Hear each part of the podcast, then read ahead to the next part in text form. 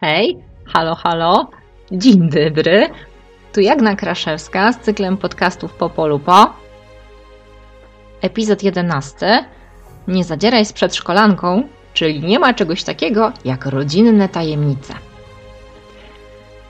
Ponieważ zbliża się wrzesień, część z Was pewnie po raz pierwszy będzie odprowadzało swoje pociechy do przedszkola, a recydywiści, którzy już mają dzieci mm, starsze, wiedzą, jak to wszystko wygląda. Dlatego też postanowiłam opowiedzieć Wam trochę właśnie o moich doświadczeniach w pracy w przedszkolu. A tak jak, jak wiecie, że kobieta pracująca żadnej pracy się nie boi, to także i w moim życiu był taki czas, y, zresztą który bardzo miło wspominam, kiedy pracowałam jako szumnie nazwane to jest nauczyciel wychowania przedszkolnego. Y, I muszę Wam powiedzieć, że no naprawdę lubiłam to zajęcie. Y, Wprawdzie to jest trudna i wymagająca praca, ale jedno jest pewne. Nikt, kto pracuje w tym zawodzie, nie zna czegoś takiego jak nuda. Każdy dzień jest inny, bo nie ma dwóch takich samych dzieci. Zajęcie to można określić w dwóch słowach: emocjonujące wyzwanie. Osoby, które nie są zbyt kreatywne i gotowe na niespodzianki, albo takie, które preferują monotonnie, nie mają czego szukać w przedszkolu. Nieraz spotkałam się z dość e, krzywdzącą opinią, że przedszkolanki to w zasadzie nic nie robią. Bo co? No tylko bawią się z dziećmi, śpiewają, coś tam wycinają, przyklejają. Bzdura, proszę Was. Dzień w przedszkolu to jak zadanie bojowe. Wierzcie mi, a wiem dobrze, co mówię. Być może ten podcast zmieni sposób, w jaki niektórzy postrzegają pracę przedszkolanki, czy też przedszkolanka, bo choć rzadko, to zdarzają się na szczęście panowie na tym stanowisku. Przede wszystkim taka przedszkolanka musi mieć, umieć wszystko. Rysować, śpiewać, tańczyć oraz znać odpowiedzi na wszystkie pytania. Dlaczego? Kiedy ja rozpoczynałam swoją przedszkolną przygodę, pełna entuzjazmu, podeszłam do smutnej, siedzącej w kącie dziewczynki. Dowiedziałam się, że jest w tej grupie od niedawna i bardzo tęskni za domem. Poczułam, że mam misję, słuchajcie, i postanowiłam jakoś ją pocieszyć i poprawić jej nastrój. Zagadnęłam ją, zapytałam, tak wiecie, właśnie, żeby rozpocząć rozmowę, czy ma ukochanego pluszaka. Dziewczynce oczy zaświeciły, czyli trafiłam w dobry temat, bo zaczęła mi opowiadać o swoim kotku przytulance. I tak powoli, powoli wyszła z kącika, w końcu usiadłyśmy e, przy stoliku. Poprosiłam ją, żeby jak najdokładniej opisała mi swojego zabawkowego kotka, a ja go dla niej narysuję i tak jakby będzie go miała przy sobie, chociaż został w domu. Dziewczynka, niczym ofiara napadu rabunkowego, z zapałem podawała mi opis przytulanki, a ja, niczym policyjny rysownik, starałam się stworzyć jak najdokładniejszy portret pamięciowy rzeczonego kotka.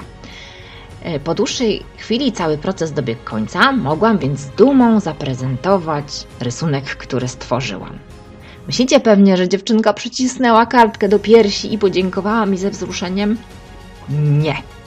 Spojrzała na moje dzieło i wybuchnęła płaczem. I to takim, którego długo nie mogłyśmy jakoś przerwać. Bo niestety szczere chęci na nic, gdy talentu rysownika brak. Kotek z mojego rysunku w niczym nie przypominał ukochanego pluszaka, także tylko pogorszyłam sprawę. Zanotowałam sobie wtedy raz na zawsze w głowie: nigdy nie rysuj ukochanych przytulanek swoich podopiecznych. I tego do dziś dnia się trzymam. W pracy przedszkolanki trzeba być podobnie jak na wojnie, również odpornym na ból.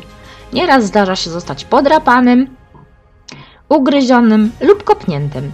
Raz nawet jeden kochany chłopczyk ukruszył mi ząb, waląc mnie z tak zwanej bańki. Nie martwcie się, chłopczykowi nic się nie stało. Co jeszcze jest ważne? Trzeba przewidywać. Jeśli nie przewidujesz, przegrywasz. Nauczyłam się tego od niejakiego Wojtusia. Chłopiec ten ciężko znosił rozłąkę z mamą i bardzo płakał po pożegnaniu. Wyczuł we mnie bratnią duszę i zawsze wchodząc do sali namierzał mnie i rzucał się w me ramiona.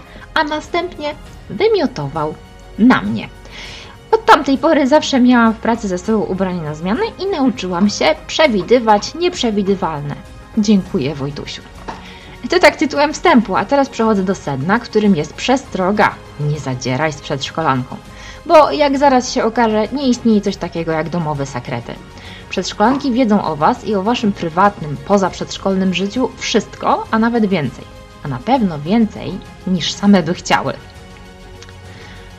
Za dowód prawdziwości mych słów, niech posłużą te trzy, zaledwie trzy na prędce wybrane historie, a wierzcie ma, mi, że mam ich dużo więcej. Historia pierwsza, której roboczy tytuł to Nie pytaj, co robiło dziecko, gdy nie było go w przedszkolu.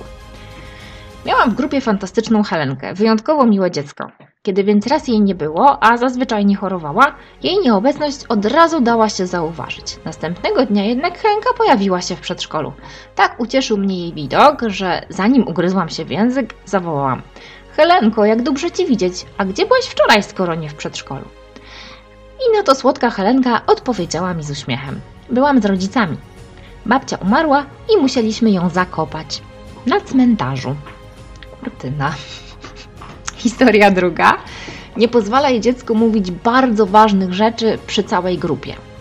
Pewnego dnia, podczas poobiedniego, poobiedniego głośnego czytania, moja podopieczna Amelka z początku nieśmiało uniosła palec w górę. Przerwałam czytanie i zapytałam o co chodzi. Myślałam bowiem, że chciała zapytać, czy może iść do toalety. Myliłam się jednak. Proszę pani, ja muszę coś pani powiedzieć. Amelko, a czy to nie może poczekać? Wiesz, teraz jest czytanie, to może jak skończę. Amelka bez przekonania kiwnęła główką, jednak widać było, że coś w niej pcha się na zewnątrz i domaga uzewnętrznienia. Wróciłam do czytania, jednak Amelka co chwilę podnosiła rękę, aż w końcu zawołała: Proszę pani, ja muszę powiedzieć pani coś bardzo ważnego. Zrozumiałam, że to imperatyw. Dobrze, skoro nie może to zaczekać, mów, ale teraz przy grupie. Amelka pokiwała głową z zadowoleniem, oczy jej rozbłysły i powiedziała scenicznym szeptem, słyszalnym nawet w najdalszych zakątkach sali: Proszę pani, a mój tata ma wszędzie włosy.